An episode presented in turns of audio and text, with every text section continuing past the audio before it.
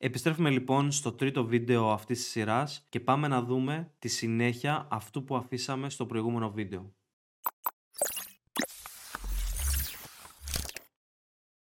ένα από τα βασικότερα conflict είναι ποια είναι η διαφορά του branding με το brand. Το branding είναι αυτό το, το κάτι που κάνει triggering στο συνέστημα και στο μυαλό των ανθρώπων. Σχετίζεται με τη δημιουργία της ταυτότητας μιας εταιρείας, ταυτότητας με την έννοια του ποιοι είμαστε και ποιοι θέλουμε να γίνουμε. Πώς θέλουμε οι άλλοι να μας βλέπουν. Είναι αυτό που διαφοροποιεί μια εταιρεία από μια άλλη. Είναι αυτό που μας λέει τι να περιμένουμε από μια εταιρεία. Είναι η αντίληψη, η εντύπωση που έχουν οι άνθρωποι για μια εταιρεία και φυσικά για τα προϊόντα και τις υπηρεσίες που παράγει. Το να κάνεις branding αφορά όλες εκείνες τις δράσεις οι οποίες δημιουργούν και δυναμώνουν ένα brand. Για ποιο λόγο δηλαδή είναι γνωστή μια εταιρεία; Το branding είναι όλα τα στοιχεία που συνθέτουν ένα brand, τα οποία είναι λογότυπο, είναι η συσκευασία, το χρώμα, η φήμη, σχετικά με τα ωφέλη που αποκομίζει ένας άνθρωπος από τη χρήση ενός προϊόντος ή υπηρεσίας μιας εταιρείας. Ένα brand είναι κάτι περισσότερο από το λογότυπο, το χρώμα, τη συσκευασία όπως προαναφέρθηκε. Δεν αφορά σε πρώτη φάση την εξωτερική δομή και το παρουσιαστικό ενός προϊόντος ή υπηρεσίας και δεν αφορά τις τακτικές που ακολουθούνται για την προώθησή του. Αυτό είπαμε αφορά το marketing.